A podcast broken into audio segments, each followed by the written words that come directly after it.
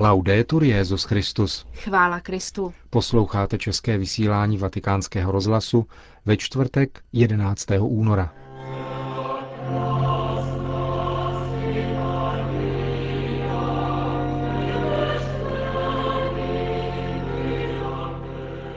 Dnes dopoledne u příležitosti památky Pany Marie Lurdské sloužil Benedikt XVI. ve svatopetrské bazilice mši svatou pro nemocné. Vatikánský státní sekretář kardinál Bertone převzal čestný doktorát na univerzitě v polské Vratislavi. Pořadem vás provázejí Milan Glázer a Markéta Šindelářová.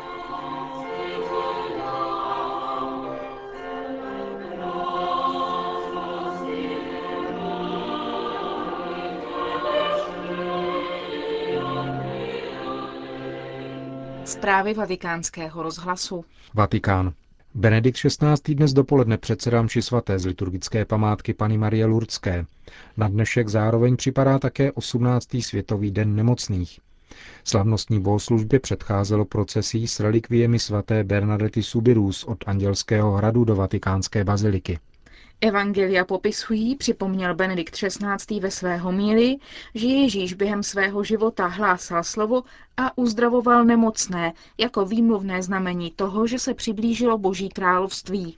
La Chiesa, cui ha affidato il compito di prolungare nello spazio nel tempo la missione di Cristo, Církev, které je svěřeno poslání prodlužovat v prostoru a čase Kristovo poslání, nemůže zanedbávat tyto dva podstatné prvky – evangelizaci a péči o nemocné na těle i na duchu. Bůh totiž chce uzdravit celého člověka a v evangeliu je uzdravení těla znamením hlubšího uzdravení, kterým je odpuštění hříchů. Neudivuje tedy, že Maria, matka a vzor církve, je vzývána a ctěna jako salus infirmorum, uzdravení nemocných, jako první a dokonalá učednice svého syna vždycky na cestách církve prokazovala zvláštní péči trpícím. Svědčí o tom tisíce lidí, kteří se vydávají do mariánských svatyň, aby si u Kristovy matky vyprošovali sílu a úlevu. Evangelní vyprávění o navštívení nám ukazuje, jak si Pana Maria po andělově zvěstování neponechává obdržený dar pro sebe, ale i hned se vydává navštívit svou starší sestřenici Alžbětu, která ve svém lůně již šestý měsíc nosila Jana. V pomoci, kterou Maria nabídla této své příbuzné, která prožívala delikátní situaci těhotenství v pokročilejším věku, spatřujeme předobraz všeho, co církev koná na podporu života, který potřebuje péči. Jako výraz této starostlivosti označil svatý otec existenci Papežské rady pro pastoraci ve zdravotnictví, která slaví 25 let od svého založení. Pozdravil také združení a organizace, které pořádají Světový den nemocných a zvlášť všechny nemocné.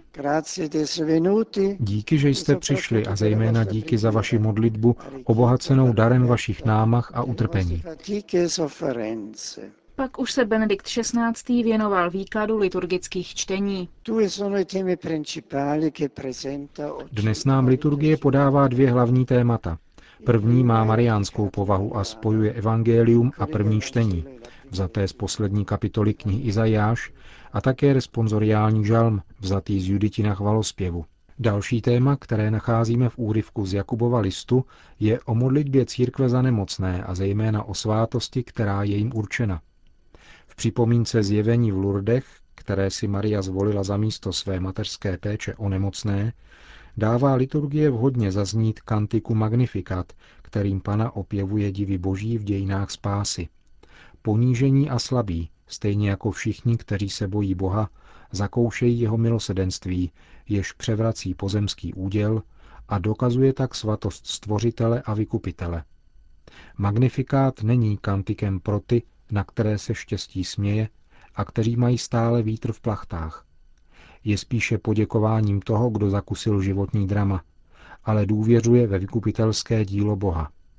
Je to zpěv, který vyjadřuje víru, kterou zakoušeli generace mužů a žen, kteří vložili svou naději v Boha a v první osobě se jako Maria nasadili v pomoci potřebným bratřím. Některé z nich, Kamila Lelis, Jana z Boha, Damiana de Voistr a Benedikta Memi, zmínil papež jmenovitě Zdůraznil, že mateřství církve je obrazem starostlivé lásky Boha a je mateřstvím, které mluví beze slov, vzbuzuje v srdcích útěchu, vnitřní radost, radost, která se paradoxně pojí s bolestí a utrpením. Nemocní a všichni trpící jsou v církvi nejenom příjemci péče a pozornosti, ale ještě předtím a především jsou protagonisty pouti víry a naděje, svědci divů lásky, velikonoční radosti, která vykvétá z Kristova kříže a z mrtvých vstání, řekl papež. V úryvku z listu Jakubova, který jsme dnes slyšeli, apoštol podněcuje k vytrvalému čekání na blížící se příchod páně a v tomto kontextu věnuje zvláštní povzbuzení nemocným. Tato souvislost je velmi zajímavá, protože je ozvěnou činů Ježíše, který uzdravováním nemocných poukazoval na blízkost Božího království. Nemoc je nahlížena v perspektivě posledních časů a s realismem typicky křesťanské naděje.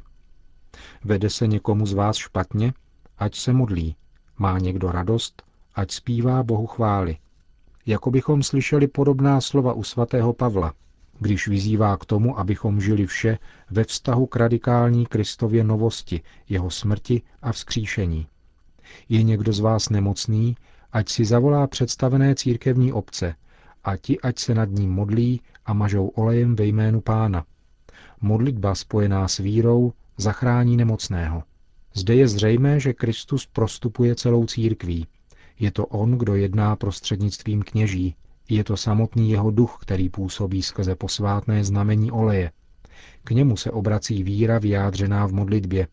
A podobně jako tomu bylo u osob uzdravených Kristem, každému nemocnému lze říci, tvá víra, podporovaná vírou bratří a sester, tě zachránila. Z tohoto textu, který obsahuje základ a praxi pomazání nemocných, zároveň plyne pohled na roli nemocných v církvi – aktivní roli, která spočívá, tak říkajíc, ve vyprovokování modlitby, konané s vírou. Kdo je nemocný, ať zavolá kněze. V tomto kněžském roce bych rád zdůraznil spojení mezi nemocnými a kněžími, určitý druh smlouvy a evangelního spojenectví. Oba mají úkol. Nemocný má volat kněze a ti mají odpovědět, aby na zkušenost nemoci přitáhli přítomnost a působnost zmrtvých vstalého a jeho ducha. A tady můžeme vidět veškerou důležitost pastorace nemocných, která má opravdu nevyčíslitelnou hodnotu vzhledem k nezměrnému dobru, které působí především nemocnému a samotnému knězi, ale také příbuzným, známým, společenství a prostřednictvím neznámých a tajemných cest také celé církvi a světu. Když totiž Boží slovo hovoří o vyléčení, spáse a zdraví nemocného, chápe tyto pojmy v integrálním smyslu. Nikdy neodděluje duši od těla. Nemocný, jenž je Kristovou modlitbou prostřednictvím církve uzdraven, je radostí na zemi i na nebi. Je prvotinou života věčného. V závěru svého mílie pak Benedikt XVI. připomněl svou encykliku Spé Salví, kde říká, skutečná míra lidství se podstatně určuje ve vztahu k utrpení a trpícímu. A to platí jak pro jednotlivce, tak pro společnost. Chtěl bych uzavřít tyto úvahy myšlenkou ctihodného Jana Pavla II., který ji potvrdil vlastním životem. V apoštolském listě Salvi Fici Doloris napsal – Kristus učil člověka i utrpením konat dobro a prokazovat dobrodiní tomu, kdo trpí.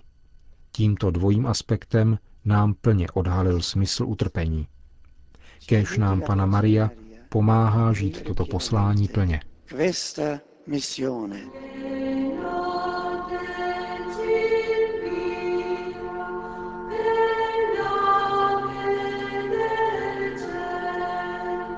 Podvečer se na Via Conciliazione konalo další procesí. Tentokrát v něm od Andělského hradu na svatopetrské náměstí byla nesena socha Pany Marie Lurdské. Mezi pořadateli byla například organizace Unitalsi, která zajišťuje přepravu nemocných do Lourdes. Předseda její římské pobočky Alessandro Pina vysvětlil její práci. Konáme společně jednu pouť víry a snažíme se pomáhat nemocným dělat to, co většina lidí zvládne sama My dobrovolníci jsme k dispozici těmto lidem, abychom jim pomohli pokračovat v jejich cestě, nehledě na nemoc a utrpení. A jaký význam pro vás má dnešní přítomnost relikví svaté Bernardety? Pro nás z Unitalsi, zvlášť pro dobrovolníky, je to životní vzor, pokorně sloužit tomu, kdo trpí a nezviditelňovat se. Jak říkala Bernadeta, být jako koště, které je v okamžiku, kdy ho není třeba, schováno za dveře.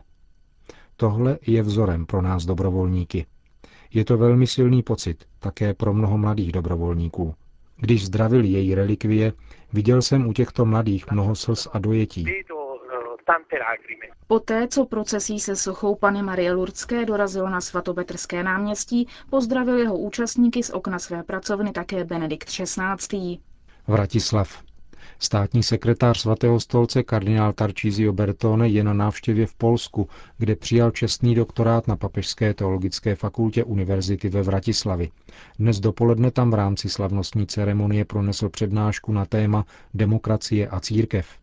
Jejím východiskem byla definice lidských práv, která se, jak řekl kardinál Bertone, nazývají univerzální, nikoli proto, že byla uznána a ratifikována parlamentními většinami a veřejným, míně, a veřejným míněním, ale protože se vztahují k přirozenosti lidské bytosti, která v měnících se sociálních a historických podmínkách zůstává neměná. Zcela jinou věcí je, pokračoval dále kardinál, ohovoří se o individuálních právech, přičemž dochází k transformaci tužeb na práva. Státní sekretář pak položil otázku, zda princip svrchovanosti lidu, na kterém jsou založeny moderní parlamentní demokracie, lze aplikovat také na církev. Vezmeli se v úvahu skutečnost, že demokratický stát a církev mají odlišnou povahu, různý původ a odlišné cíle – a poznamenal, že ani v církvi nechybějí určité souběžné prvky, které ji umožňují dýchat demokraticky, a to právě vzhledem k centrálnímu postavení lidské osoby. Není pochyb, řekl dále kardinál Bertone, že rozhodující impuls v tomto ohledu vzešel z druhého vatikánského koncilu. Církev se však, dodal v zápětí, nemůže stát demokracií, třeba že různá hnutí dnes požaduje její demokratizaci, aby se přešlo od církve chápané paternalisticky, která spadla z hůry, k církvi jako demokratickému společenství. Těmto požadavkům, řekl dále kardinál Bertone, odpovídá církev, která se vytváří diskuzemi, dohodami a rozhodnutími, které umožní vynést na povrch to, co má být od věřícího požadováno. A tohoto procesu není ušetřena ani liturgie, která se prý nemá držet předem stanoveného schématu, ale má vzniknout příčiněním komunity, která ji slaví. V tomto bodě, vysvětlil kardinál Bertone, se může stát překážkou také písmo svaté, které je podrobeno širokému kritériu svobodné volby. Takováto církev, jež je plodem demokratického sebeurčení, pak klade přesné otázky. Komu náleží právo rozhodovat? A na jakých základech? Církev spočívající jedině na rozhodnutích většiny by se stala církví čistě lidskou a byla by redukována na rovinu proveditelnosti a opodstatněnosti, kde je víra nahrazena domněnkou. Jak překonat tuto krizi, tázal se pak kardinál Bertone a poukázal nejprve na cestu církevního společenství, které jedná a rozhoduje společně, protože bylo svoláno Kristem, aby budovalo církev a hlásalo spásu světa a přitom stavilo na svědectví spíše než na reprezentaci. Proto nelze ke vztahu mezi biskupy a věřícími přistupovat z hlediska kontroly moci, ale spíše zkušenosti společenství. Pokud však společenství nechce být redukováno na výraz sentimentality a tím se stát snadno manipulovatelným, vyžaduje to od biskupů, aby žili ve společenství s věřícím lidem a spolupracovali ve všech sektorech církevního života řekl kardinál Bertone v závěru své lekcio magistralis při přebírání čestného doktorátu na univerzitě v polské Vratislavi.